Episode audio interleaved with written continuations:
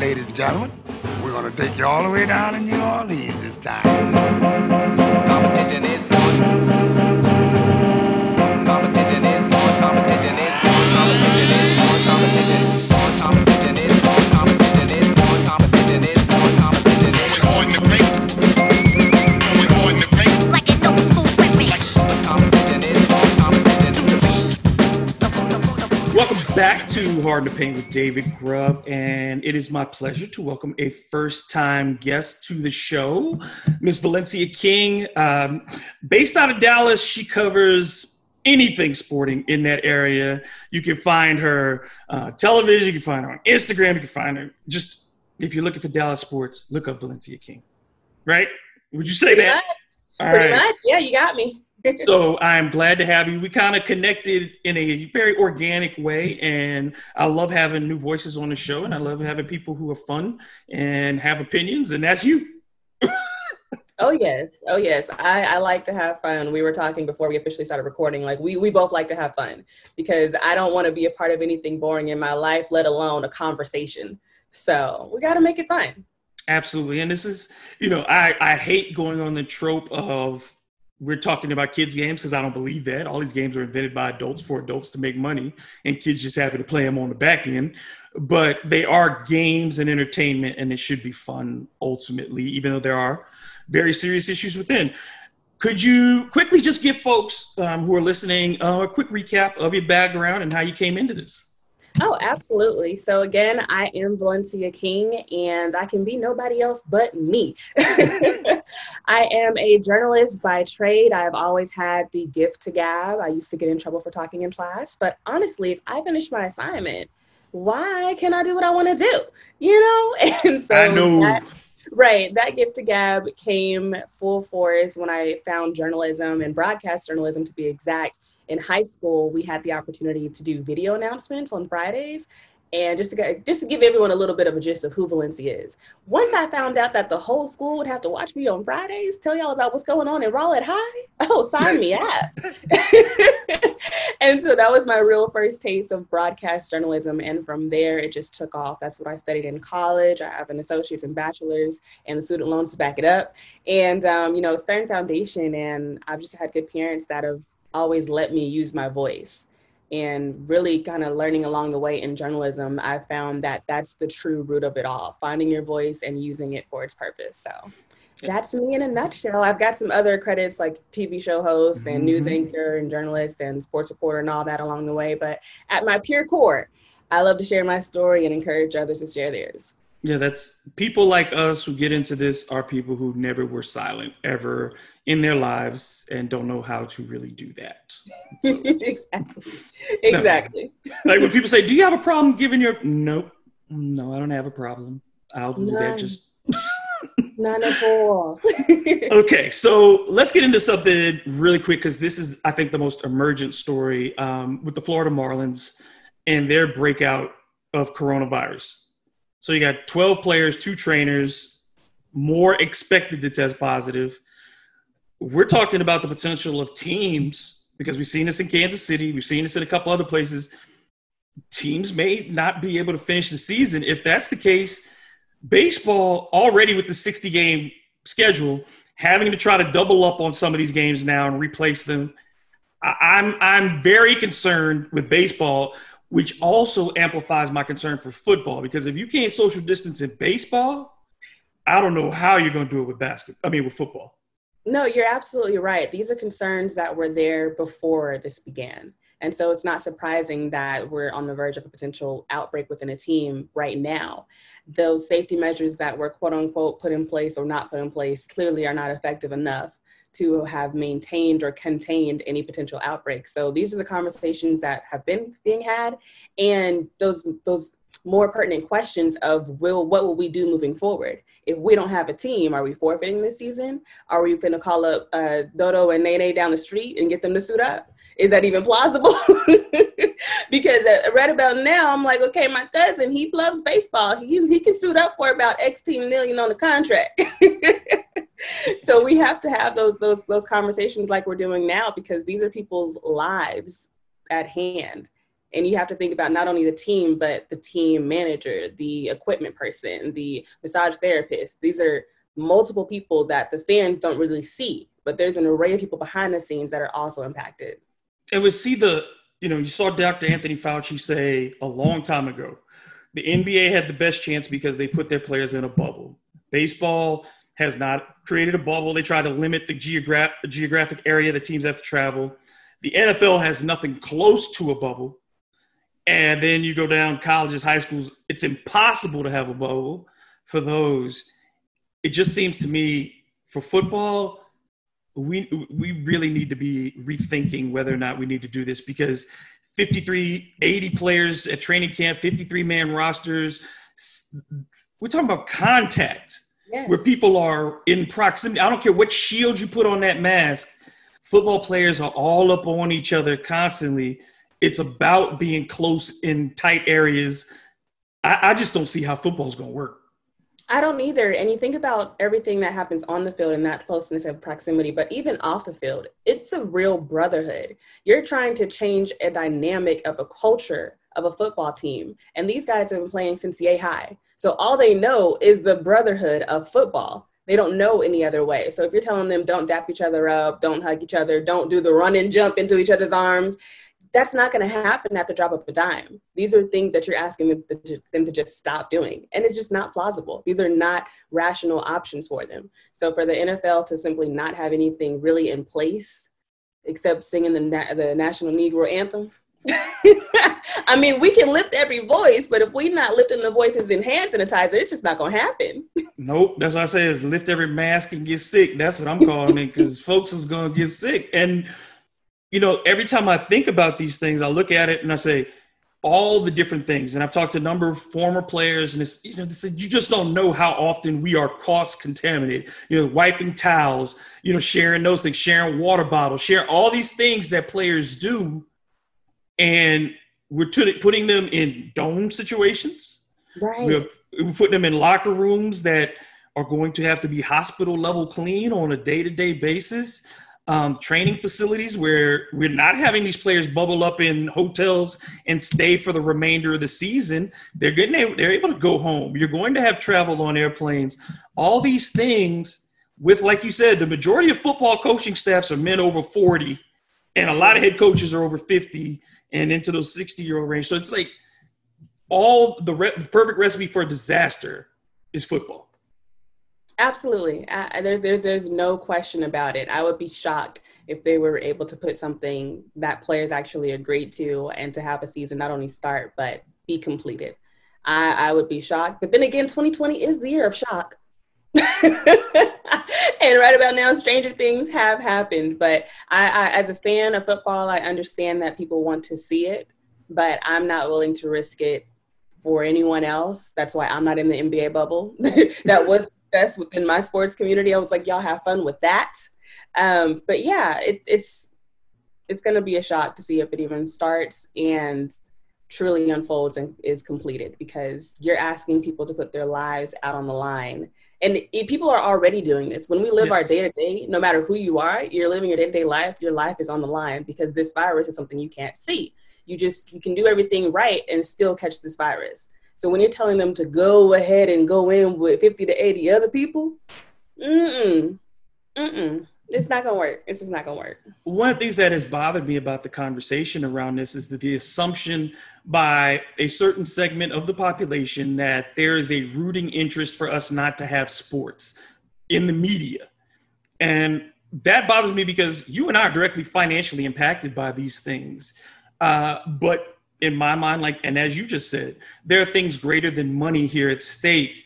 And I don't think anybody doesn't want sports. I think we do want safety.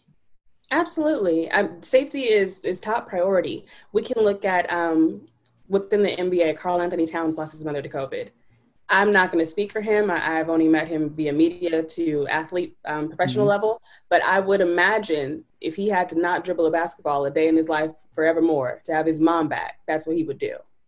Because safety is the number one priority. People are dying. And I don't want to have the conversation when people say, well, people die every day. And we're not talking about that. We're talking about accidental deaths. We're not talking about you know, because of a lifetime of smoking. We ain't talking about because you ate bad. We're talking because you went out in public. Yeah. Like that's the literal cause, is you went out in public. It's not a behavior-related illness other than I saw people. Mm-hmm. Mm-hmm. The old famous movie quote, I see dead people. Just, I see people. It's dangerous. That's the danger. And so, yeah, so that it's a false equivalency to even try to bring up, yeah, oh, well, cancer, this many people die of cancer every year. This many people die of this every year. Car accidents. All those things are judgments or behavior related. None of those are just, I exist and I am at risk.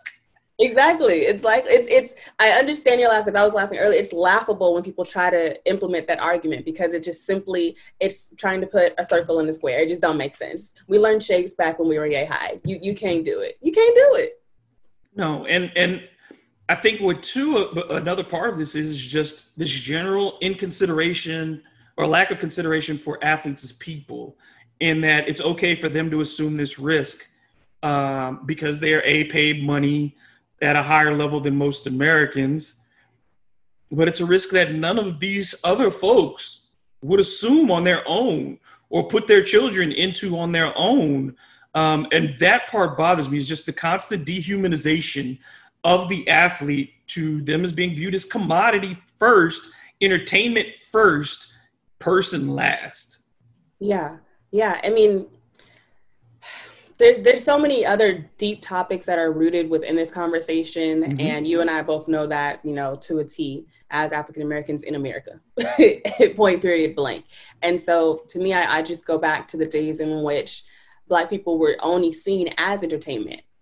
And that's where it's coming from, because when you look at the NBA or the NFL, those sports are dominantly African-Americans in the league.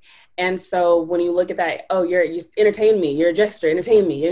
I want to see this trick. That's what it comes down to, because I don't see you as human. I don't see you as your life having value. I don't see you as anything but a necessity for me to live my life.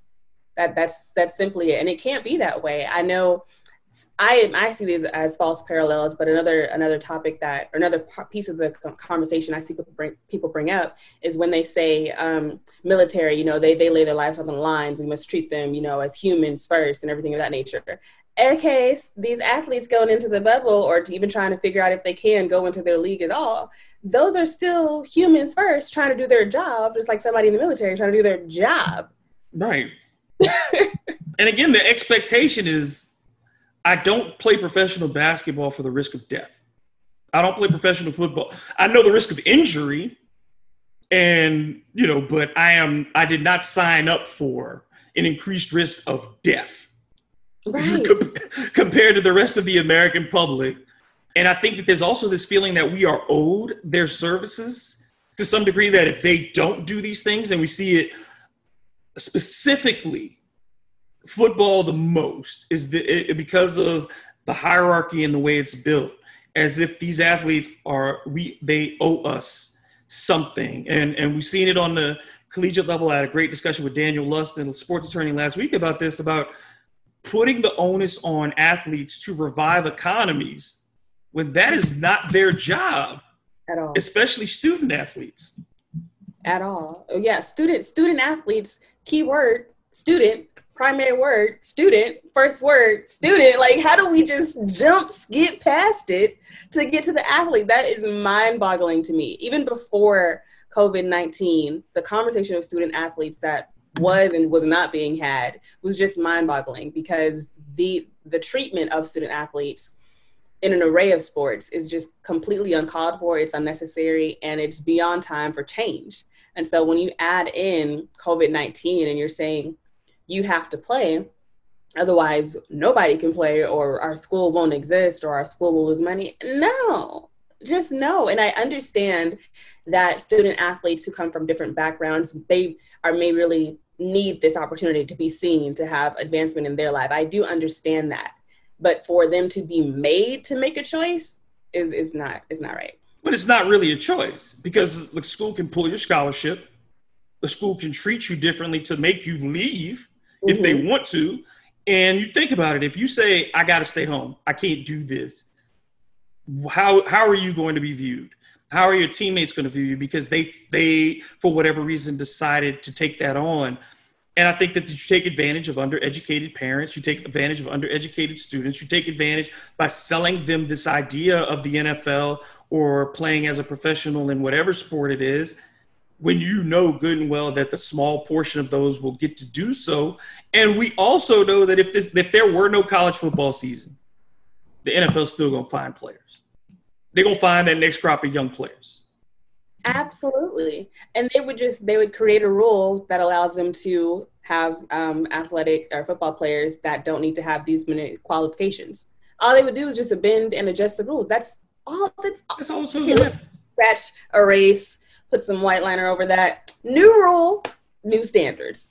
That's all that would happen. This whole thing seems to me is a use of COVID-19, and we see it politically, but in the world of sports, we're seeing it as another way to bust up players' unions and to push back the financial gains that these athletes have made over the last 30 years. Baseball tried it real hard. Football's doing it with this 35% escrow tax that they want to put on players and put their salaries away.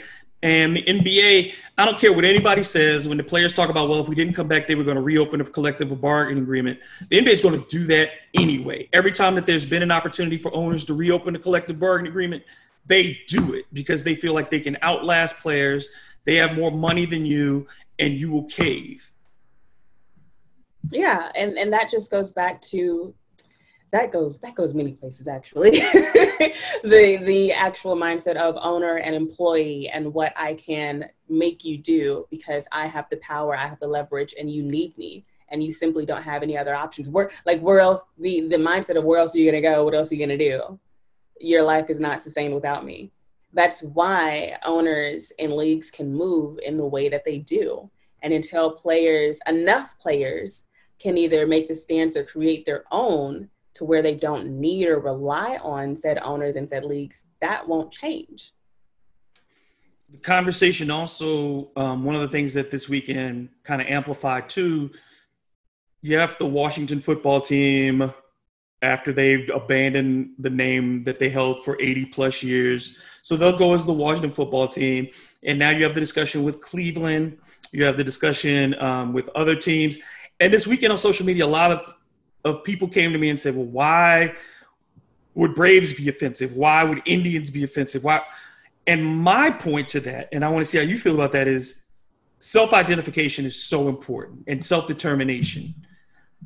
Native Americans did not choose for you to use Brave. They did not choose for you to use Indian. They did not choose for you to use whatever you think is honoring them in those fashions. And if we were really talking about honor, well, why would this country have slaughtered all those people in the first place, marginalized them in the first place, and then you say you're honoring them? You don't meet two Indians in the same place at the same time unless you're in very certain places of this country, and you're telling me that the name Braves and white folks and black folks wearing headdresses and doing tomahawk chops and pretending to be a stereotype of what you think those people are, I can't get with that. I'm not with people being used as mascots. Mm-hmm. No, you're absolutely right. When someone can tell me how many, we'll use the Native Americans for this example. When someone can tell me how many Native Americans were in the room when these original decisions were made, and we can find out what the ratio was, then maybe we can have a different conversation. But they can't, because no Native American was in the room when these decisions were made. So how can you fight it if the person that you're saying, well, how can they be offended? They can be offended because they clearly had nothing to do with it. And even if there was one token representative, that one person still does not speak for the whole community. So people have the right to be offended, whether it's Native Americans, African Americans, and what have you. If someone says, I'm offended by this, you do not control their offense. You simply don't have that ability. You can either say, I didn't mean it as offensive, but you still need to own the fact that you offended somebody. Mm-hmm. It seems like a very simple concept, but it's something that permeates the way we deal with most things, because in our office culture, we're still talking about, let's say if you walk by and I'm in the office and I say, hey, what's up, sweet thing? Well, I'm viewing that as a compliment. You're not taking it that way because you're like, I'm at work. I don't need you hollering at me, whatever, blah, blah, blah. Again, I cannot determine for you how you want to be addressed. And if right. you say to me immediately, and this is not something that just started as a conversation. These teams have been having these conversations for 50 years, 60 years, 80 years, 100 years. That and right. people have been telling you they don't like it. So it's not like you're unaware. And then to me, this seems like to do it now, there's no, I think the emotions behind it are just as important as doing it. And if you're only doing it to placate a sponsor, then you're still not going to change the way you view things in your organization. You're not going to change the way you attack these things with your power, the power of ownership, the power of your league. You're not going to deal with those things if the only reason you change is because of financial pressure from people, again, who are not the people who offend you are offending. Right.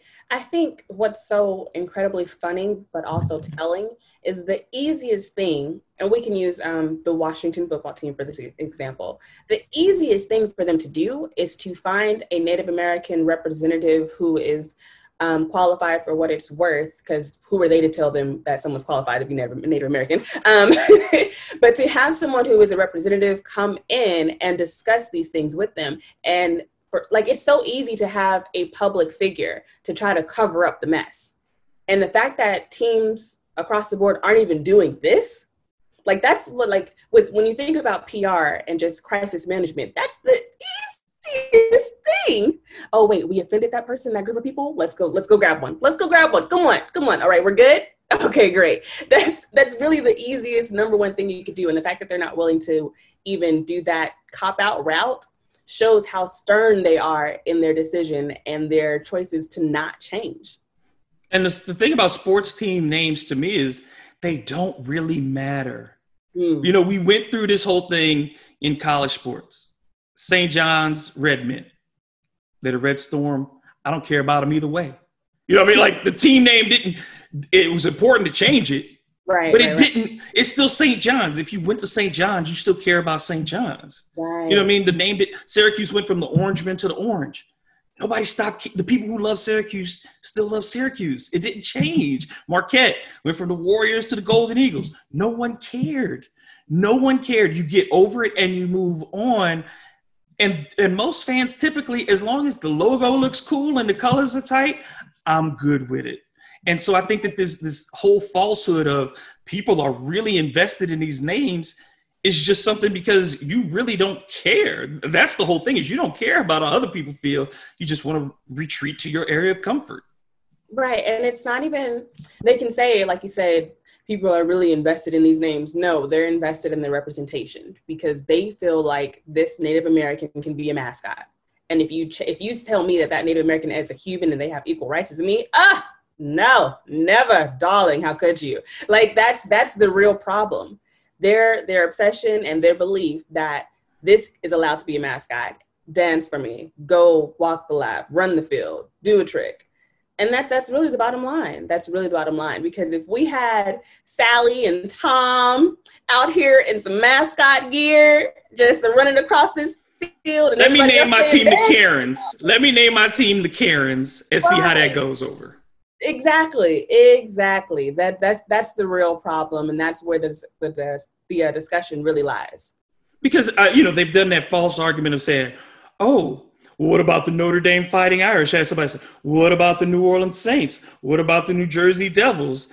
And my whole thing was, first of all, the Fighting Irish was founded by Irish Catholics.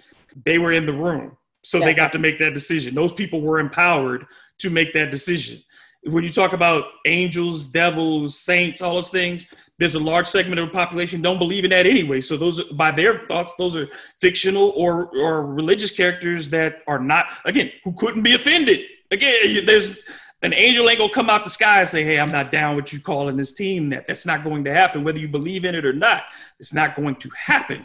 Mm-hmm. But these are actual people, human beings who are living among us, who we have taken literally out of our society.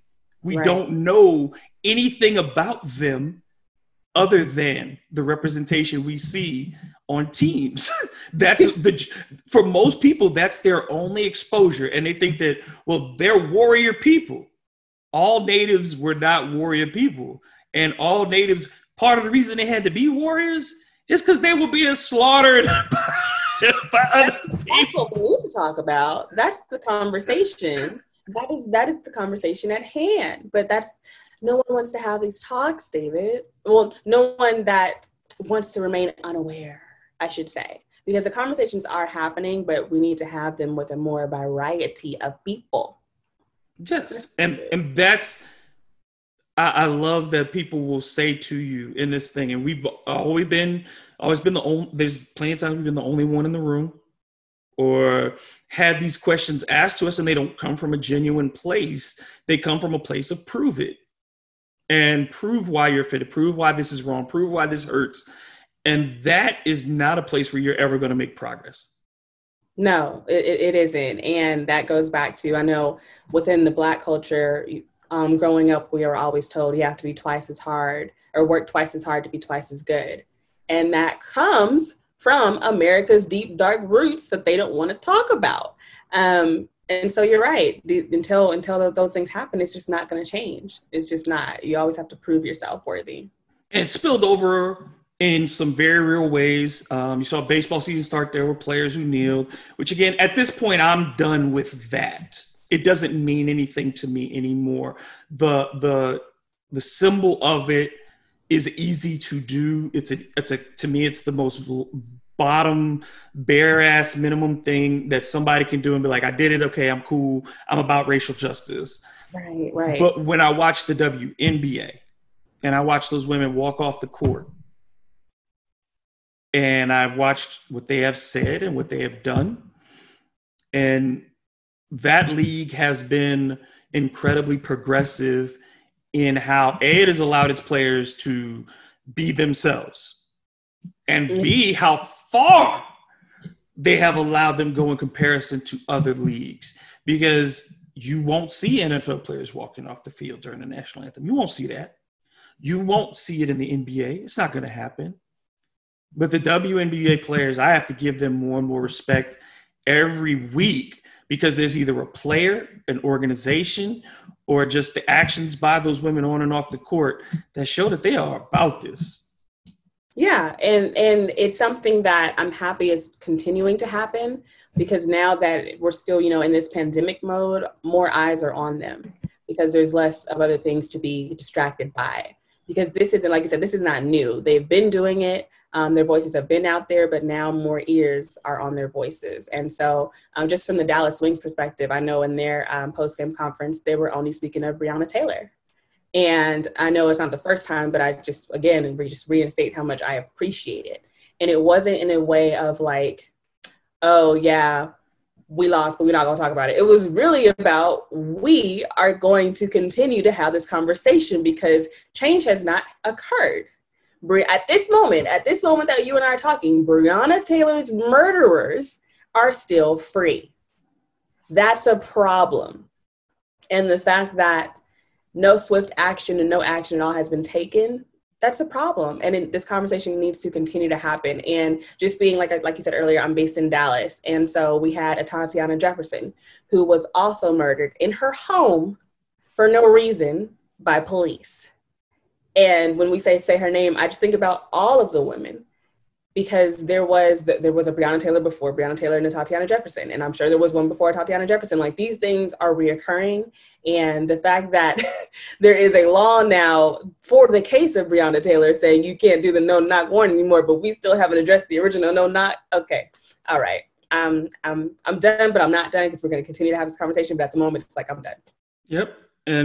But on the court, I thought that WNBA had a really good weekend. I thought that the play was solid. I thought that the presentation was very good.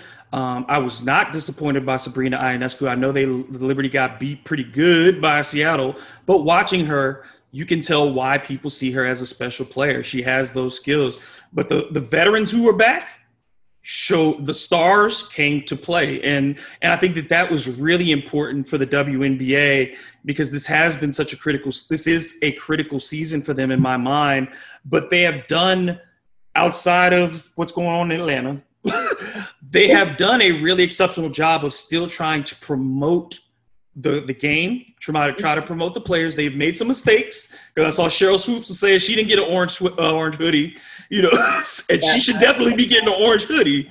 But overall, I think they've done a very solid job in creating a good atmosphere beyond, you know, the stuff that they messed up badly on the housing. They did that poorly. I still don't like that they're playing at IMG Academy, which is a high school.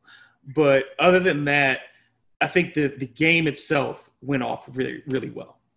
They all the games definitely did. And I'll be the first to admit, I was definitely skeptical of how we could have basketball without it being a complete distraction from the movement that we're currently in. And I can appreciate that I'm seeing how the two can coexist, because it's one thing that, okay, I think it can, but I don't know. But the fact that everyone is doing their actionable items to make sure that the two can coexist well, I can appreciate it. So like you said, the basketball did not disappoint. And you mentioned everything going on in Atlanta, but Atlanta on the court showed up because they beat my Dallas Wings. And it was definitely a good game. Even late in the fourth, the Dallas Wings made a run, which, you know, basketball is full of runs, so it's not over till it's done. But Atlanta Dream said, what run? What run, honey? We're here. And they closed out the game pretty strong. And so the Wings definitely have some things to improve on, but it was good basketball. It was Vegas. Vegas looks good. Vegas looks good. Yeah. Right. That's pretty much all I got. Yeah. Yeah. Vegas looks good. I mean, I think that Seattle definitely looked good. Sue Bird looks young. Like the way she played, she looks light. She looks quick. And people forget how long she's been in the league now. Super. Yeah. She's still got just great ability. Breonna Stewart looked really good. I thought so. The game, I think for the women's game, in one regard, this is really good because you are focusing so much on the play. It is about what's on the court during these games. There's no frills. There's no extras. You can really focus on seeing how talented and how far. Because I remember the first season of the WNBA back in, what, 96? Was it 96? Yeah, summer of 96, I think. No, 97. So I'm showing my age. But, yeah, I remember that first season and see how far it's come, the level of talent, the way it's increased. That before it was maybe 3 or 4 teams, and now they're juggernauts. They're teams that you got to literally be scared of because of the level of talent that they have. And I think the league talent-wise is in a good place as it's ever been. I would definitely have to agree. And I think that now that both the WNBA and the NBA are playing right now without fans, fans watching can also see how these WNBA players can handle any NBA team. Because that's the conversation that has been had. But I think, like I said, more fans will be able to see it. Because NBA players, when you talk to them, they'll even say, no, I don't want to go against no WNBA player. They'll admit that these women ball hard and know the game through and through. So right now I can just appreciate that fans are going to be able to kind of see the type of basketball that's being played in both the WNBA and the NBA and see that it's not far apart. Comparatively, like don't get people. Yeah, people get twisted and start talking about we know physically it's different. We know the physicality is different. We know men are bigger, stronger, those things. The level of skill is what we're talking about. So don't be the fool sitting in there and be like, oh, she's saying that this woman can take on Anthony Davis in the post. No, that's not what we're saying, because there aren't a lot of 6'11" women running around with that. Right. But what we're saying is the comparable level of skill. Skill. Okay, so that's for the dummies who like to pretend that women's basketball is still being played in skirts. And, right. No, it's not. It's come way past that. On the men's side, you bring up something very interesting, because we are 2 games into the exhibition restart, whatever they want to call it, before the seeding games. And my New Orleans Pelicans team I cover is 2-0. I don't know what that really means at this point. I mean, you know, Dallas Mavericks look okay. Again, what does that really mean? I don't know. But I will say this. It looks like Dallas is locked in at 7. It's going to be really hard for them to get to 6. But that spot could be really intriguing because 2, 3, 4 could all change. Of those matchups from your side, the Clippers, the Nuggets, or even Oklahoma City or Houston, which lineups do you like best for the Mavericks? I'm going to tell you this here right now. I don't want to see OKC because Chris Paul got a mission. I don't know if anybody else knows, but that's an angry little man. That's an angry little man right now. And I, back in our preseason before the season was started back in October, I definitely talked about this on Real Talk Sports, but I kind of saw it. And not that it's like a hot take, but I definitely saw CP3 on a mission because of everything that transpired in Houston and him being swapped out for Russell. Like, he's, in my mind, he said, "Oh, that's what y'all want to do? Okay, let me show you who I really am." And he has been showing up and showing out. So I'll just start there. Out of said OKC, Houston, Denver, and the Clips. Yeah. The Clips could fall down to they're only a game and a half up on Denver. Right. So out of those 4, OKC we did last. I don't want to see them. I would say Clippers would be number 3 as far as difficulty level, because they also are looking at this opportunity. Even before Corona, COVID-19, and the shutdown, Clippers were coming for the number 1 spot. that's simply what their tunnel vision was. So I wouldn't want to see them. So then it would just be Denver. I think Denver I like the best. I think that's a good matchup for Dallas. That's a really good matchup. Yeah, and it's not to say that the Mavs, because the Mavs right now, they are a young group. We have that brothership leadership with J.J. Barea, who's got a championship and knows what it takes to get there, a veteran coach in Rick Carlisle. Like, we have these elements that will help as far as experience, even with a young Tim Hardaway who's been through playoffs. Like, we have that kind of playoff experience there. But the young guys like Luca and KP who haven't seen playoffs, this is going to be totally different. So I know it's still quote-unquote playoffs, but it's different. So it's new for everybody. But I think that the fact that our team is so deep, Carlisle got everybody for everything. Maxi Kleber, Dwight Powell. I mean, just – and Maxi had to show up just because KP recently on the Mavs day off, I forgot to get COVID testing. And so he had to stay quarantined for that day before he got his next positive test. And so Maxi, you could see him on the replay, had the phone, the hand to the face, like, "Call me, I'm up here." And he showed up and showed out. And that's not anything new. I think some Mavs fans may have, just not remembered us swiftly. But Maxi's always been able to step up. So in the event, KP's not around or, that second unit, Maxi's there. You have guys that have that grit to them, like a DeLon Wright, a Dodo, Dorian Finney-Smith. Those guys are grinded out guys. Even Antonio Cleveland. Now, AC is a guy, young, may not get that much playing time, but the minutes he's given, he's going to be out there hooping. Even if he messes up on defense, he'll be back on offense and vice versa. So I really do like this Mavericks roster, no matter who our matchup is, because they're a young team and they're out to get it. At this point, it's kind of like anybody can get it. Say what's up. I guess the biggest question for the Mavs is always going to be defensively. So I think that's really the concern. Because they, like you said, offensively, they can do whatever. You have shooters in Seth Curry and Tim Hardaway. And Seth Curry, I hate diminishing him by calling him an X factor because he doesn't play, starters minutes all the time. But Seth Curry has been making shots all year, and certainly in watching the games that the Mavericks have played against the Pelicans, they have just destroyed the Pelicans. They handed them the worst loss in franchise history back in November. Mm-hmm. So it always comes down for the Mavericks is rebounding and defense. And I think that depth is important. They've got that. The shooting is there. The ball handling is there. You've got a guy, like you said, in Luca, who has been in big games, can handle himself. But I just wonder if that defense is strong enough right now. No, I think that's a valid question, and I think that's what a lot of the Dallas fans are called, MFFLs. I think that's what a lot of them are wondering right now. But if you listen to Carlisle in his pregame and postgame conferences, he is stressing defense.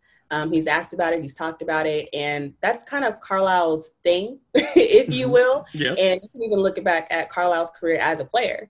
You know, of course, he had the stroke, he could shoot, but he's definitely a defensive mindset. And so that is the question, and I think only time will tell, especially when it comes down to those fourth quarter stretches, because we can even see, was it Rockets and Memphis who just played? And Memphis was doing their thing. You know, they was doing their thing, but, you know, Rockets gonna rock it.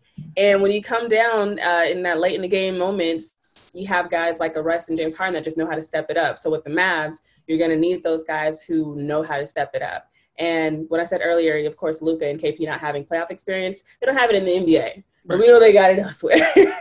So I think they are beyond ready for the moment. And we already know this whole bubble situation, it's really anybody's grab for this championship. Anybody can get it. So if the Mavs come out on top, I would not be surprised. No, I think you got to give – in the Western Conference, everybody's got to punch your shot. It's so heavily dependent on matchups in the West that if you get the right team on the right day, because there's no home court advantage, you can't – and there are no – you're not going to get – you know, first round was 2 weeks, was taking 2 weeks. You ain't getting 2 weeks the first round in this one. So those games being closer up on each other, the lack of travel days, all those things that are going to be compressed, it changes the dynamic so much because we have no idea how people are going to physically respond that way. And if you're a lower seed and you steal game one, everything's different now because there is no gaining home court advantage back. It just becomes a series. Yes, you're absolutely right. And when you mentioned the schedule being different, like not having those 2 weeks for round one, it's going to come down to which team can make those adjustments faster. Because, like you said, you normally do have a day and a half, 2 days to, okay, let's think about this. Let's try this out. Let's whoop-de-whoop. But no, we got to, as soon as clock hits 0:00 and y'all done with y'all post-game media, we back to the drawing board. And it's got to be taken that seriously. And it's not just on the players, it's on the coaches, the whole coaching staff too. So I really will be looking at the coaching staff on how they're able to get their team to adjust and make those adjustments swiftly. Because this is just going to be completely different. Obviously we haven't been, I've been saying this whole pandemic, I haven't been in pandemic world before, so I don't really know what the rules are here, but when it comes to basketball, that's really what the mindset's got to be. You can only control what you can control while you're out there on the court. And that's a quote from Tim Hardaway before the scrimmages started. He was asked about that. And he's like, listen, the distractions, where are they? They don't matter. Right. You can only control what you can control while you are out there on the court. So it's going to be about who stays locked in, who has that mindset to win at all costs. And something else that's interesting about this is that you can't keep all the film that you had on some of these teams now. Right. Because you take the Lakers – and you insert a Deion Waiters and a J.R. Smith, that's very different than watching film with Avery Bradley in it. Absolutely. You know? So you have to watch, and again, people are going to be trying to figure them out, and then the motivations for teams are so much different. If you're the Lakers, you don't have to win 6 games during these 8. You're trying to stay healthy. You're trying to tweak things and make sure you're good.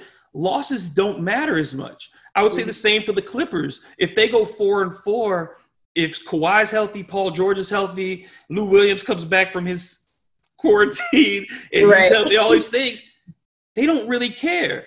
But for a team like Houston, for a team like OKC, for a team like those teams that have a chance to move up and improve their position, from a night-to-night basis, what a team's motivation is much more dramatic than it was if you were still had 20-plus games to go in the regular season.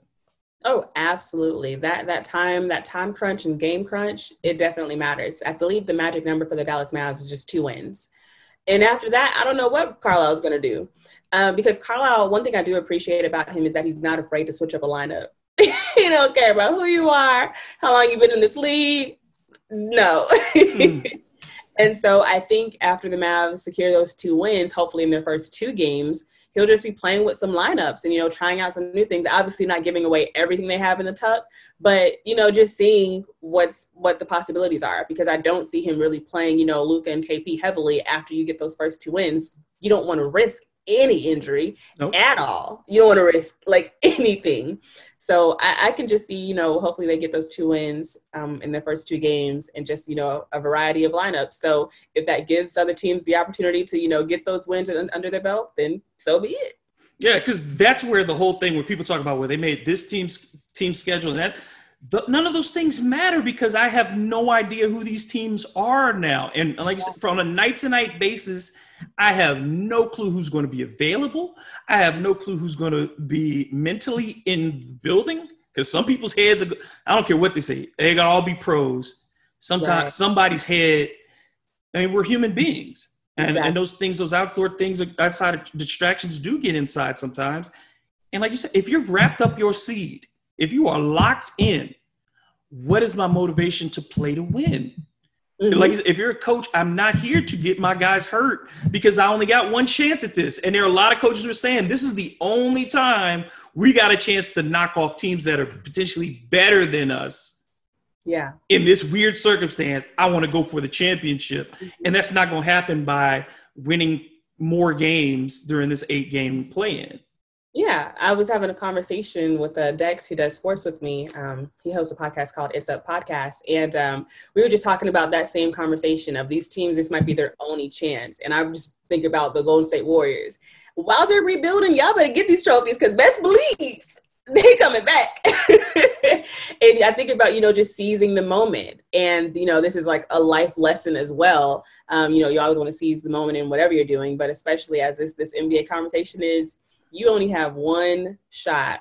What did him say? Eminem, you only got one shot. You know, Mr. Blue, this opportunity comes once in a lifetime. If you're in the East, look at the East, though. The East is where I'm like, are we really doing this?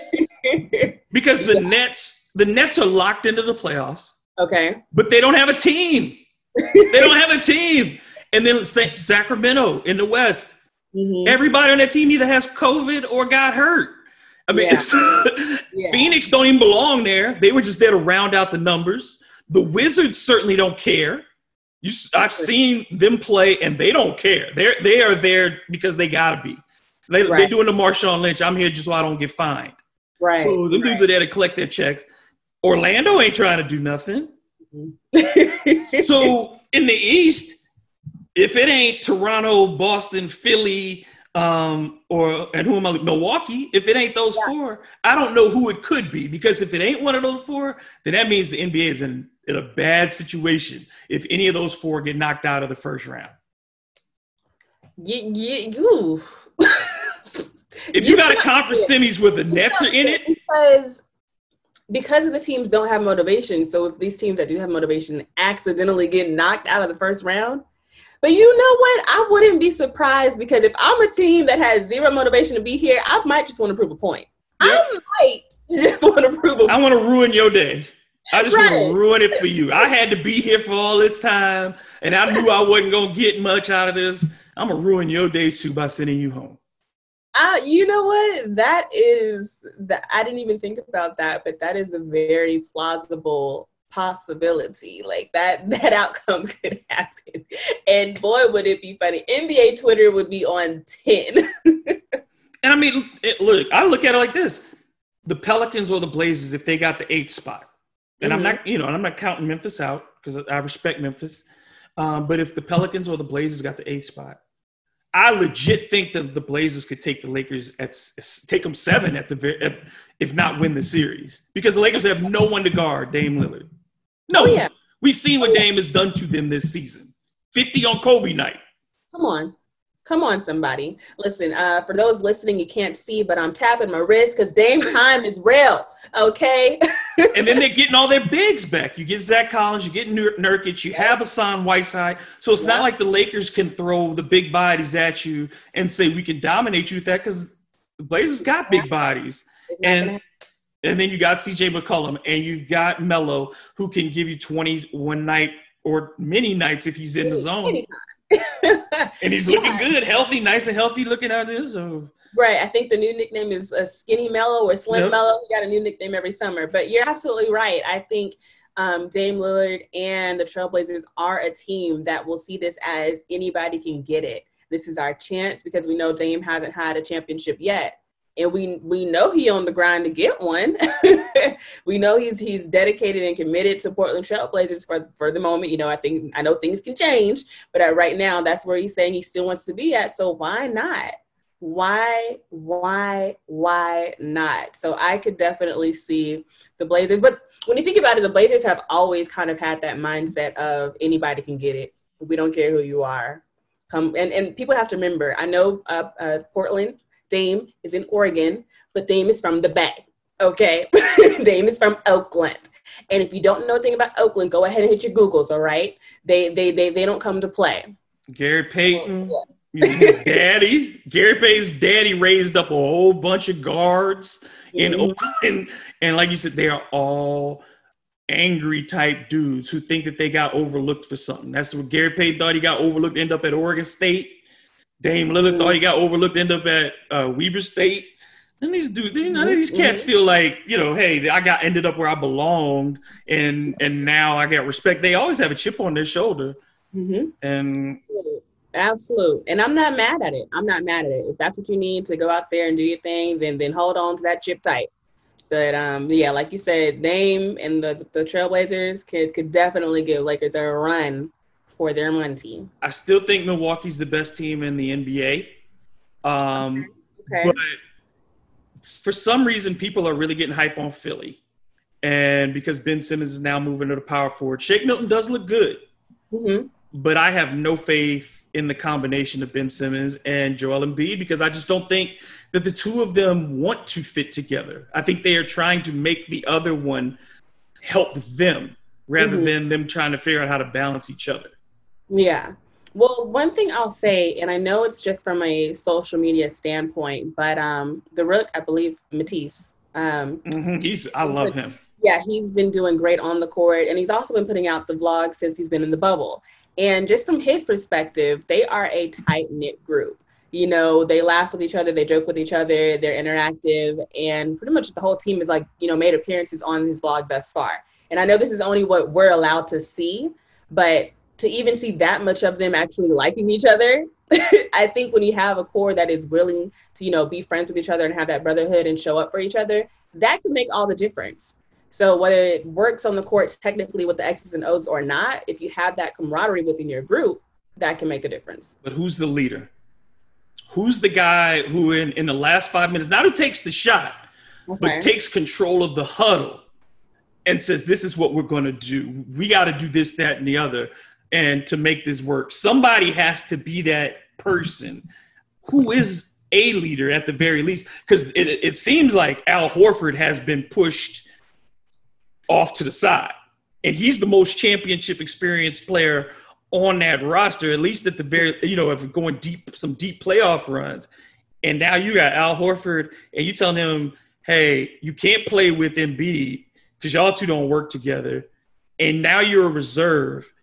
And Al's not a talkative guy in that regard anyway. He's not a seize the huddle guy. So who's in charge on that team? Once Jimmy Butler left, nobody was – that's not Ben Simmons' personality. And Joel Embiid, to me, I've never seen that dude in shape.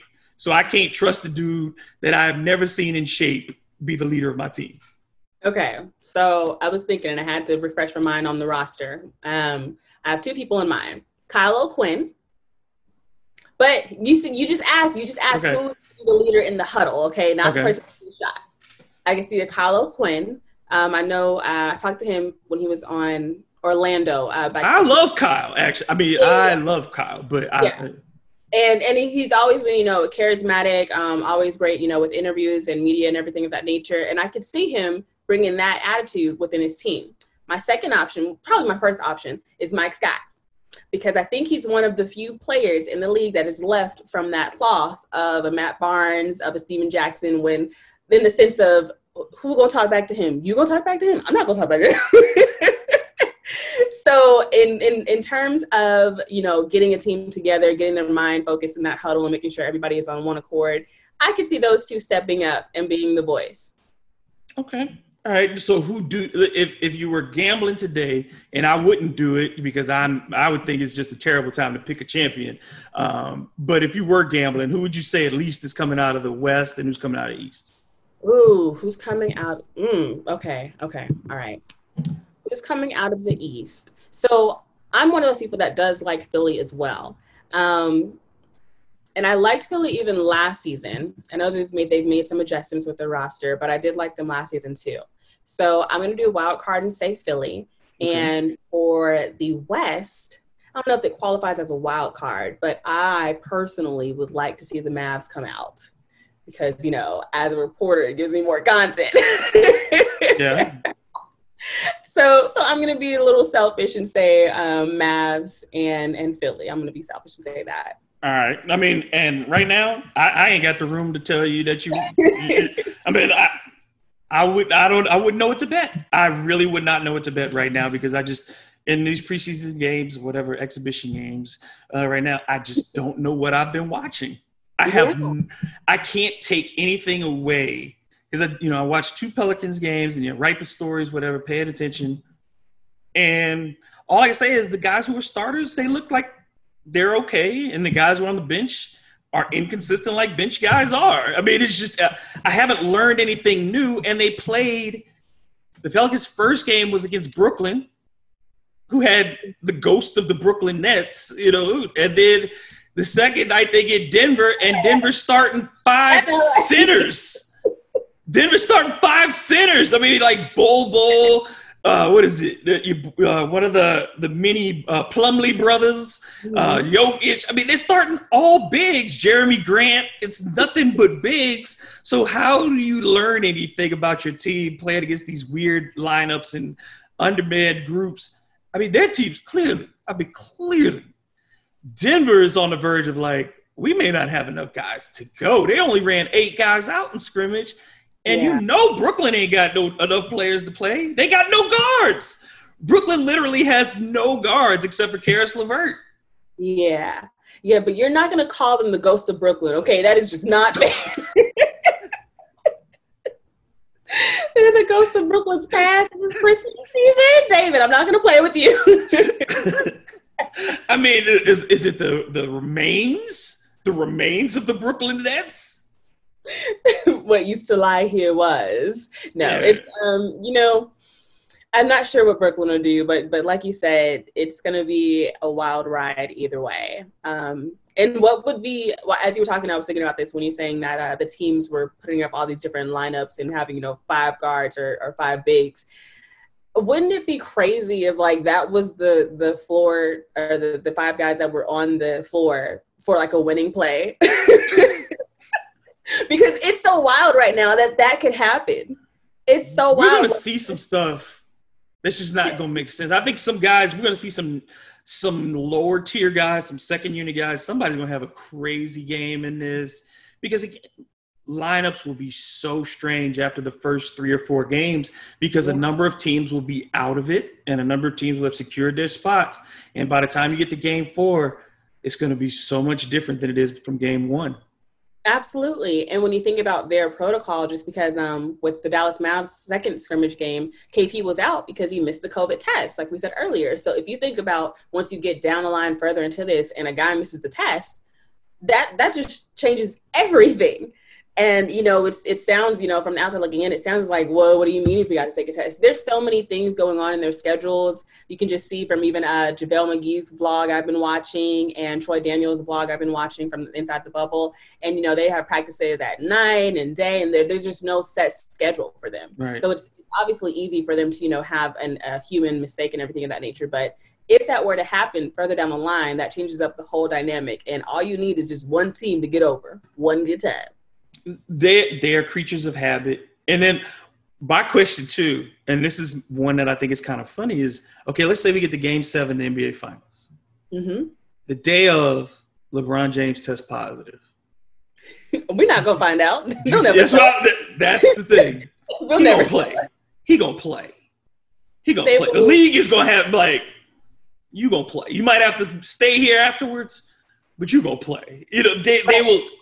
Or they'll say there was a flood and all the courts need to be resurfaced. Yeah, something happened. We got to postpone Game 7 for a few days. Yeah, do you trust leagues to tell? I mean, baseball ain't got no choice right now.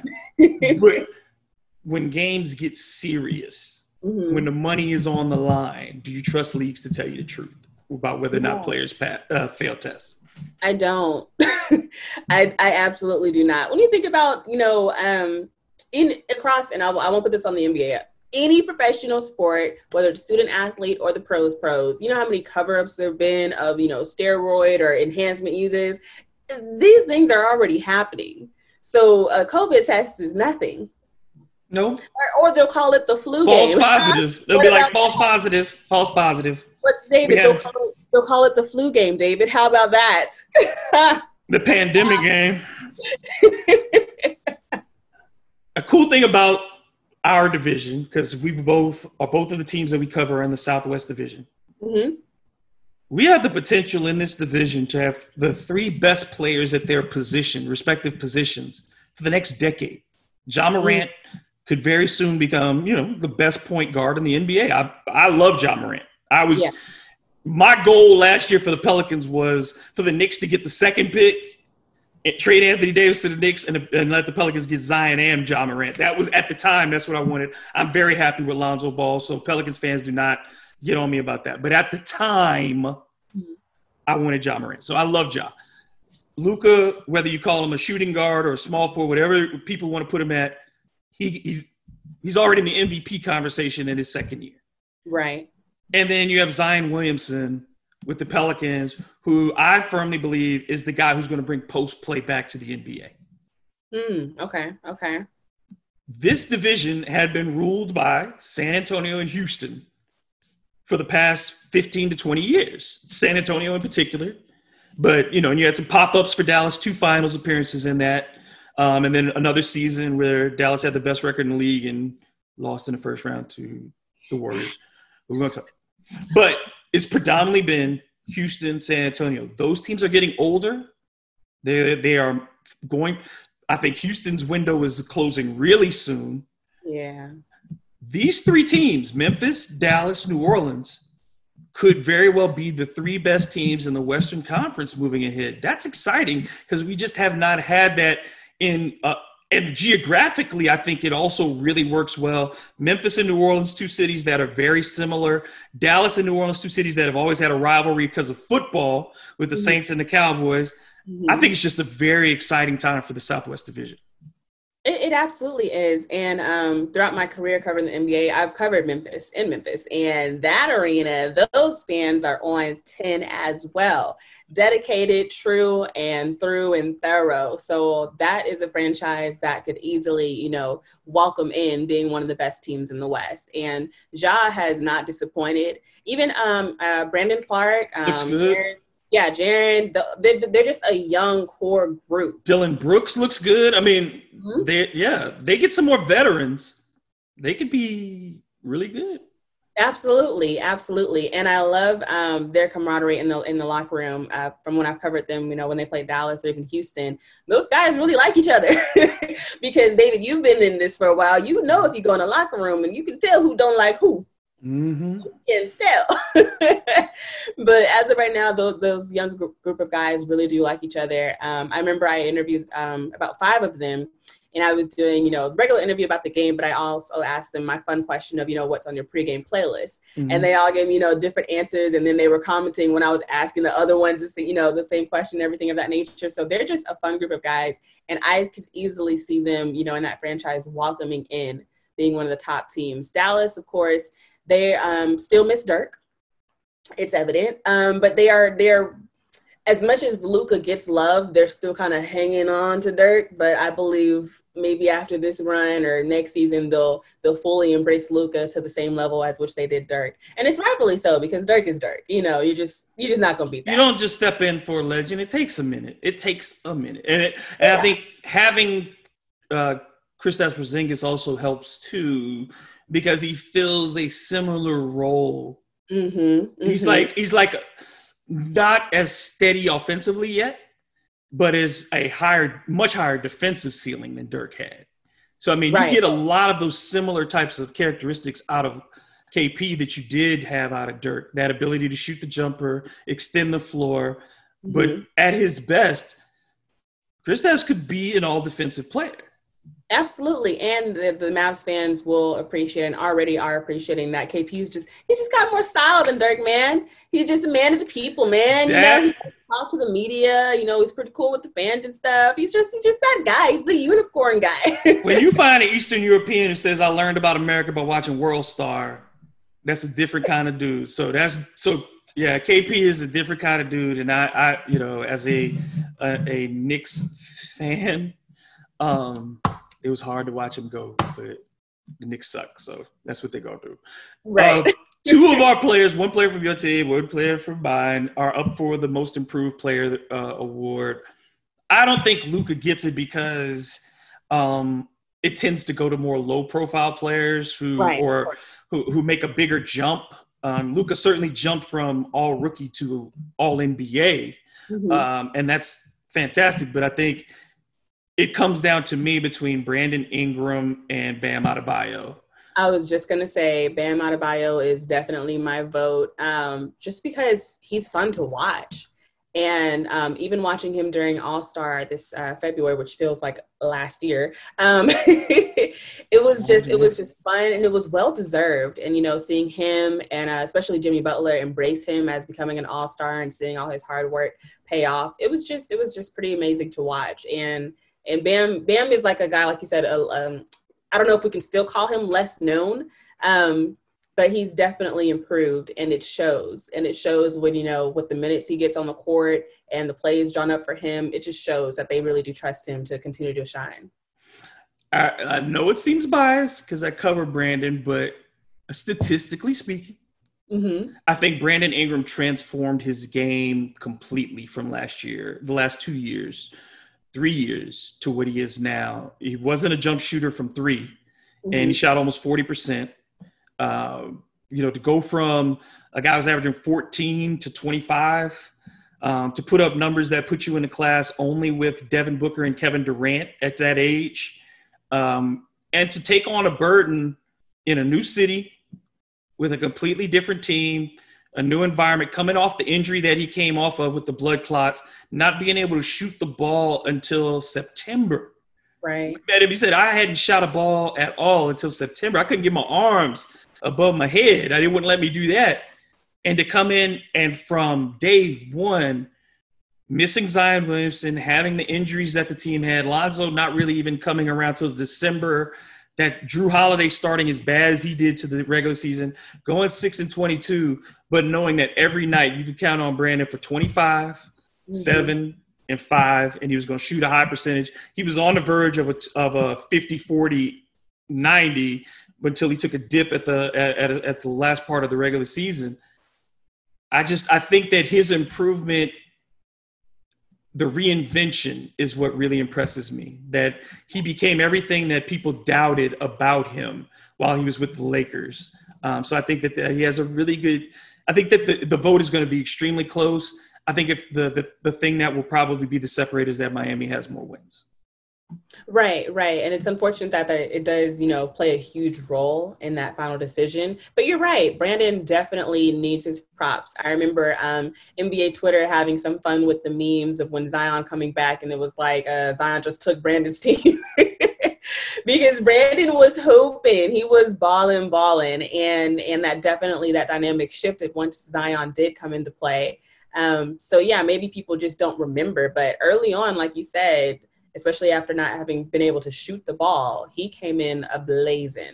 So, yeah, you are right. I think it will be close. I don't think there will be a quote-unquote wrong pick because both have definitely made improvements, but you're not wrong there. Brandon has definitely shown up. Before we get into the fun questions, okay. Last one, who is your MVP, Giannis or LeBron? CP3. I had him as my dark horse. I tell people all the time that Chris Paul should get a ton of credit because nobody thought that team was even going to make the playoffs. Yeah, CP3 is like OKC doesn't do not a thing without him. No, they are Sacramento without him. I mean, if that good. Yeah, it's and it's no shade to anybody else on OKC, because OKC was the first NBA team that allowed me to cover them, not even the Dallas Mavs. So I got love for OKC. But yeah, CP3 is definitely my MVP, more than deserved in my opinion. And he's not done showing us why. And not even that, I won't put words in his mouth that he's like gunning for MVP or anything of that nature, but he's been showing us who I've been, who I am, and who I will continue to be. He's like, there's no fall off. Yeah, I know I had an injury. That comes with the game. But there's no fall off here. I am CP3, and you will remember me. Let me. I know you said the last question. I just have a real quick question for you, David. What do you think, if CP3 comes out on top and gets this championship, will that right the wrongs that the NBA did with him from his trade, non-trade years ago? I don't think nothing. Chris Paul, nothing makes it right. You know, that's the dude who holds, you know, Chris. Yeah. He holds grudges. Now, for him, a championship would be, I can hold this up and you can't take this away from me. But that dude is fueled by his grudges. Yeah. You know, in a very real sense. And I think sometimes that has hurt him because in connecting with teammates. Mm-hmm. But Chris ain't letting nothing go. That dude probably remembers every person who has done something to him. And Chris also got, you know, he got some cheap shots in his past too, but that he's the ultimate. Him and Isaiah Thomas remind me so much of each other from their mindsets and the way that they played.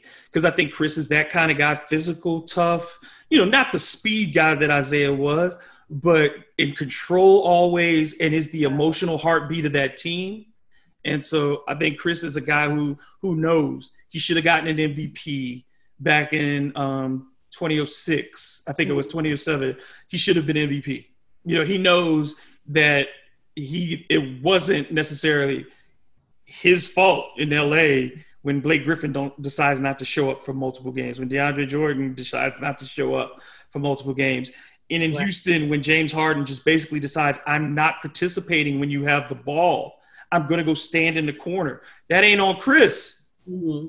They win the Western Conference if Chris is on the floor against the Warriors. They would have beaten them. I have no doubt in my mind that they would have beaten Golden State in that series if he's on the floor. Not Harden. And I love James Harden is an unstoppable player, but Chris Paul was the difference. He was the one thing they could not account for. Mm-hmm. And I think that's the same thing. What he's done for Shea Gilgeous-Alexander, what he's done for Dennis Schroeder, who people thought was out of control. You knew he could score, but they thought he was out of control. That three-guard lineup, and to have a steady guy, if he's healthy, in Danilo Gallinari, and to have a banger in Steven Adams, and to have Roberson who can defend, and to have – man, I don't want to play no Oklahoma City. The first question, I don't want to see nobody. I don't want to see O-K or a C. Nope. You're absolutely right. Nope. Man, shout out to Andre Roberson for his comeback. I'm so excited to see him ball. Yeah, I hope he's healthy, and I hope he got a shot. I hope he gets jumpers a little bit better. At least be Bruce Bowen out there, bro. At least aspire to that level. Right. Okay, so these are 10. I want you to try to go as rapid fire as you can. You know, it's hard. Okay. Some of them are gonna be hard. Some should be easy. We'll see. All right, start number one. Who is the most underrated athlete of all time in your mind? Underrated athlete of all time in my mind. CDR, Chris Douglas Roberts. Wow. Chris Douglas Roberts, the most underrated athlete of all time. I'm going to go off of personal standpoint. Okay. All right. I'm answering for me. So I would say that. And not even for what he does on the court, but the style that he had. He was like the second version of Allen Iverson for changing the game. All the kids now with their swag and their pre-game drip, he did that. Wearing the Balenciagas and the hair growing out with the dreads and the colors. He did that. All right. Got you. If you could be a character in any sports movie, who would you pick? I would have to go with the classic Space Jam. And Lola, right? That's the name, right? You going Lola Bunny on that? Yeah. All right.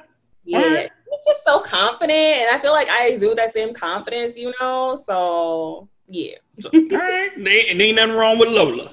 Do you have an opinion or of something that could potentially get your black card revoked? Get my black card revoked? Oh. You know, like when you say something like, I ain't really into that. I know mine. I'll tell you mine. And then you might understand where, you know, feel me.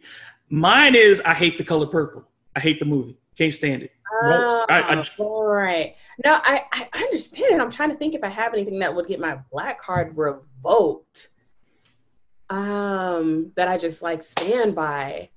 Okay, wait, can we circle back to that one? All right, we'll give you that. We'll come back. Great opinions, but I'm like, I don't know if like my community would disown me for these opinions. It's like some, you know what I mean? You know, we're in general, but like that one gets me all the time. If I, when I bring that up, I ain't into the color purple, or if I tell people that I can't sit through a Tyler Perry movie, that gets people, that will get people. I don't know if this will get my black card revoked, but people always look at me funny. My favorite movie is Malibu's Most Wanted.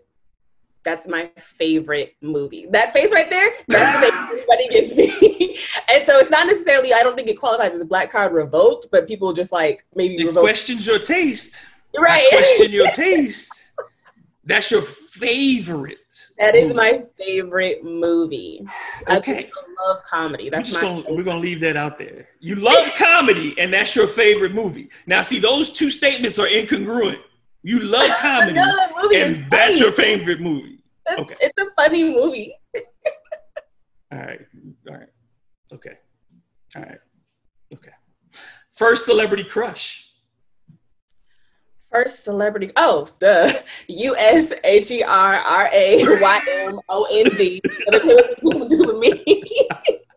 That was my first husband. He doesn't know that, but that was my first husband. That was the first album I ever bought. Brandy was the first cassette I ever bought. She was just like my favorite singer, but Usher was my first husband. So, and well, since I know this is gonna come out like ASAP for everyone debating Usher versus Chris Brown right now on Twitter, stop the madness. Stop the madness. Usher did it first. Okay. If there was no Usher, there'd be no Chris Brown. Stop the madness. Okay. Plus Chris Brown would have some trouble performing his songs when he's 60. Right. There's gonna be some difficulty doing some of those songs when you're 60. Exactly. Usher got some timeless ones. He can sing Confessions till you're 80 years old. You know what I'm saying? You can do Can You Get With It? I can still rock that forever. Mm-hmm. You know what I'm saying? So You can't really sing these hoes ain't loyal at 60. Right. It just doesn't sound the same. Because now we just start questioning. I mean, we were already questioning you, but like we're really gonna look at you now at 60. So it's gonna look bad. You're gonna be the old man in the club. You know what I mean? Like that's how people will look at you when you sing that record. Exactly. It's not. It ain't gonna work. No. Best moment as a fan and best moment as a reporter. Okay, best moment as a reporter would be. Someone might think this is like so unorthodox, but I'm unorthodox at the time. I hadn't picked that up. What gave it away? I got trolled online. During the Western Conference Finals, when Houston Rockets were playing Golden State, if memory serves me correct, you know how on the post game when they broadcast it, they live stream it. I was walking into the room before the broadcast had officially started, and I was caught on camera walking into the room. And so I could be seen by everybody watching. And then later, hours later, I found out that like I was getting trolled and body shamed and color shamed and woman bashed by all these different people on like Twitter and YouTube. And I was like, I didn't even zone nothing. There were of course people, you know, saying, you know, oh, she looks good. You know, Amazon queen, glad black women are in there and everything like that. But it was the trolls that kind of like took over. And the reason why it's my best moment as a reporter is because God works in so mysterious ways. He's just the greatest comedian of all time. Literally 2 days later, I was on a panel for black women in sports and sports media. And so I was able to share my most recent like troll nation with a room full of young aspiring journalists and just kind of share with them, you know, my viewpoint and how I was able to process through that and, you know, learn from it and trying to use it, you know, in a positive way. And so I had another reporter who wrote a whole article on it, you know, and just, you know, about that conversation of black women in media. So it was what was meant to be, quote unquote, a bad moment flipped into a good moment.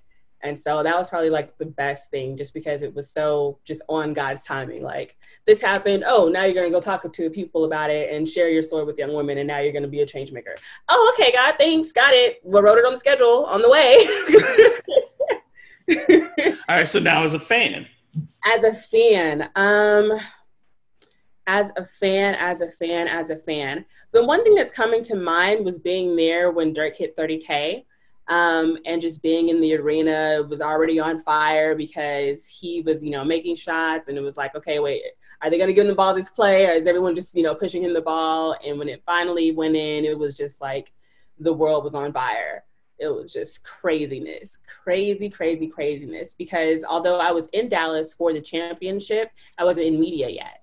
And so I just saw it from the outside looking in. But being there as media, being in the arena, even though fan, but I was, you know, just seeing the different side of it and just kind of building that rapport with Dirk and like, wow, like this guy is really legendary, but now he's just like reached another tier of legendary. So yeah, and that was against us, the Pelicans. That shot was over Kenrich Williams, I believe. Is that I believe that's you make a different memory. I mean, hey, I am a journalist. Like I said, I tend not to get too caught up because covering the team day to day, if you get too caught up in it, it'll just drive you nuts. Absolutely. The team will make you frustrated more often than they'll make you happy. It's just, and you've seen the last few seasons of the Dallas Mavs, it's been rough. The one interview you would love to have? Michelle Obama. I've been in the same room with her. I've been around her when she was doing this special series in Austin when she was on her book tour, but I just haven't been able to get to the interview, but it's coming. Because at first I was around or in the same room as Barack Obama during National Urban League and in New Orleans. And so I was like, okay, next step is Michelle. And I'm like, okay, got in the room with Michelle. We're at about 20, 25 feet difference. All right, next step is going to be the interview. Yeah, all right. Yeah, that's cool. I hope you get that one. That'll be dope. Oh, yeah. If you could be the ruler of all sports for one day, what's one change, the first change you would make? Money, baby. Money. money. That would definitely be the first change, to make the payment across the board more right and equivalent to what players and athletes need. And that would especially be in the G League too, because the G League, even though they have their benefits, they can still improve. Just like, you know, all leagues can still improve. So yeah, it would be the money. Got you. Least favorite thing about game day when you're covering a game? That I don't live close to the arenas. No, listen, the Cowboys Stadium is an hour away from me. Mm-hmm. And the traffic, if you're ever tardy, is not just don't do it. Just stay home. I've been there, yeah. Even with the Dallas Mavericks, I know people complain about traffic no matter what city you live in, but the traffic just on the highway they're connected to is basura. And so from there, you know, trying to don't try to do shoot around, go home, come back to make pregame and try to even catch the pre side when they're, you know, shooting in the locker room, get some B-roll footage and do your stand up. Don't try to, you might as well just stay in the arena, hope you pack a sleeping bag and a snack, because it's just not going to happen.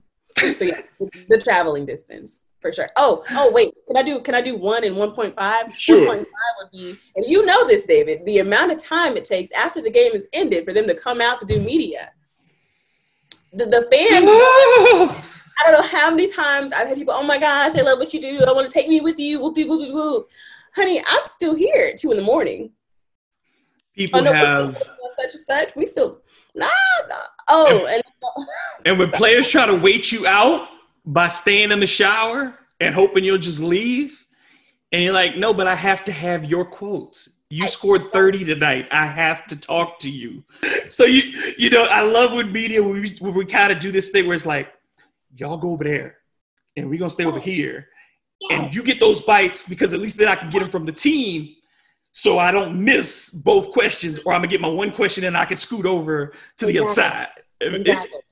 It's game planning up in there. It is. And I'm sorry, I know you said rapid fire, but I'm just going to add one short story to that. Because Andre Iguodala, he is a vet. Love him. Love what he's done for this game. He did the most horrific thing you could do to reporters. So in OKC, it was when Golden State was playing OKC, there's a pillar, and you can walk from the left and curve around to the right. But it may look like you're walking out because you can also exit without coming back around. And he was supposed to do media, and we're all waiting. And he just walks out, waits a minute, and we're like, he sees us. Everybody just stopped. And then he came back around like, got y'all. I was like, no, you didn't. And it was, you know, it's funny after the moment, but we were literally all like, he sees us, and he just walked out. And nobody stopped him. So yeah. It was the other one that's really bad, too, mm-hmm. is when you're waiting for players, and especially when you have a game that out-of-town reporters come to who do not cover your team on a regular basis, mm-hmm. or it's a national game, and those people crowd you out, and they don't they're not there to write the kind of story you are. They're there to get their camera shot and to get their bite and move on, but they block you out, and you're stuck there trying to get your stuff in, and you're trying to get through them, but it's somebody more famous than you are, even though they're not going to write the story for your fan base. Mm-hmm. I hate that. That's one of my big ones too. I can't stand it. It is, and that's a whole separate. We can do a whole separate podcast. Getting big timed is that's a whole story on getting big timed. We covered the NBA, but we got to box out too. And I'm 6'3", 245, so try to get around me if you want. Right. In my stiletto heels, I might have accidentally stepped on a foot or two. Get out of my way. I have had to look down on a couple of short dudes and be like, really? No.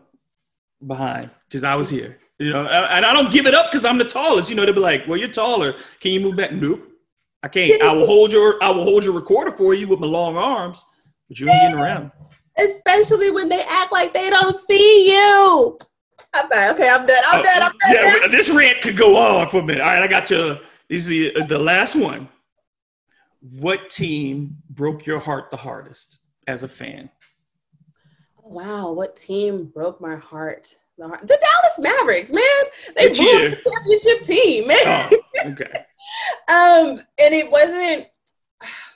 Is that my right answer? That's a true answer, but I'm trying to think if that's the right answer. That's one answer because it just didn't make any daggone sense. It still don't make no sense. Make it make sense, David. Make it make sense. The second answer would probably be Golden State because I always tell people I was a Golden State fan back when, okay, before y'all knew what the color golden was. And when they, obviously they probably made the right choice, but back when Steph and Curry and Monte Ellis were still, you know, battling for whose team it was. And they let Monte go. Why is Monte like that, man? That's a Mississippi Missile, man. That's my guy. So that one did hurt, but I appreciated the time Monte had in Dallas, you know, just getting to know him as a player. And he's still in Dallas. You know, he does camps, and he's still, you know, involved in the community now. So I can just appreciate that. But that one did hurt. Yeah, and I've got to be around Monte's high school coach, Thomas Billups, a lot because I used to work with the Gulf Coast Athletic Conference, and he coaches at Tougaloo in Mississippi. And, yeah, he raves about how good Monte was, obviously, in high school. He's one of the last guys to make that jump before. But mine is what the Knicks did to Stephon Marbury. Wow. It's what watching the kid from Coney Island broke my heart a second time because of just all this stuff. I've always been a Stephon stan. In that regard, there are not many players that I stand for because I just don't want to be that guy. But Stephon is just one of those people that in my life, when I look at his career and I say, y'all just don't understand how good he was. Right. Just, you have no idea that Steph was really, I mean, all the things physically, skill wise, like what would you not want out of that dude? He had everything, handles, hops, I mean, just everything. And he just got done dirty so often. It just kept happening. Some of them not by his own fault. Some of them by his own fault. But the Knicks really – the Knicks tried to kill him. They tried to kill his career. And that, to me, was unconscionable, is that you tried to ruin his reputation. You tried to make that – embarrass him like what Mike D'Antoni did. And then you're going to have that man buy tickets to a Knicks game while he's playing for their team. I mean, like, it was just cold at the end. And but that's James Dolan, who, to me, is the worst owner in the NBA. So, yeah. Yeah, you said it. It's one of those things. I always quote my best friend Trina May. She always says, "Make it make sense, Valencia. Make it make sense." It just don't make sense with the Knicks. It just don't make sense. No, you can't. This has been a blast. I am looking forward to the next time we talk, which is coming up very soon. I'm gonna let you tell people about that. But this has been for our first real long conversation, man. This has been fantastic. I can't wait to do it again. Oh, like, absolutely. Our energies are very compatible. Yes. So tell folks again how they can follow you and what you got coming up in the short term. Yeah, absolutely. So again, I am Valencia King, and that's where you can find me and follow me across all social media sites at I am Valencia King, porque I can only be me. All right. I can't be nobody else. They're already taken. And so what I have been doing, like I said earlier, I'm a journalist by trade. And so I have a television show that airs on Uplift TV called About and Out with Valencia King, where I take my conversation and interviews in the community, in the entertainment world, in the cooking world, all of those things. And I place them into one show. And so that's airing on Uplift TV right now. And also I have a show called The Dialogue, which is basically like a millennial conversation is what it began as, but it's definitely branched out more. And I call it The Dialogue because obviously we already established I have the gift to gab, David. But in those conversations, it's really about coming up with solutions that are actionable and not just, sitting around talking about problems. And David is actually going to be our next guest on The Dialogue, which you all can watch via Instagram Live because social distancing is still a thing. And it airs on Tuesday evenings at 7 p.m. Central Standard Time via Instagram Live. And we have had an amazing run this far. I'll just do a quick rundown, David. We had assistant coach of the Dallas Mavericks, Daryl Armstrong, on. I saw that one. Yeah, we had current 76ers player Glenn Robinson III on. We've had Dallas Mavericks' own Antonio Cleveland, NBA veteran Anthony Morrow. We had my own dad. So if you want to know if my dad thinks I'm crazy too, go ahead and watch that. And we've had some local people on there as well. And even AJ Jones, who got to shout him out because he's the reason that we're connecting right now. I'm so grateful for that.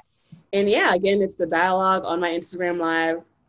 Tuesday, 7 p.m. Central Standard Time. David will be our next guest. Excited about that one. And if you guys have any questions about, journalism, I do mentor young journalists as well. And just, have those open conversations because I'm an open book. My mama says she's an open book about 98% of the time. I'll give you 99% of the time. I'm an open book. The 1%, you really don't need to know. But I'm excited for, what's underway because even though sports are at a distance, we still have to have these conversations and keep them ongoing. And that's what I'm about. So if anyone is looking for a host, a speaker, I do youth workshops as well. And all these words that I have in my brain are just ready to be poured out into a great audience. So hit me up at valenciaking.com if you need me. And they shall. Thank you again so much. And I look forward to talking to you really soon. And until the next time, this has been Hard in the Paint. I am David Grubb. Remember, at DM Grubb on Twitter, on Instagram, and you can also check the show at HITP with D Grubb and my website, hitpwithdg.com. My store is there too, and I got dope merch. Go get it. It supports the show, supports independent media, and make sure you do that. Support independent media. We need it now more than ever. So until the next time, this has been Hard to Paint.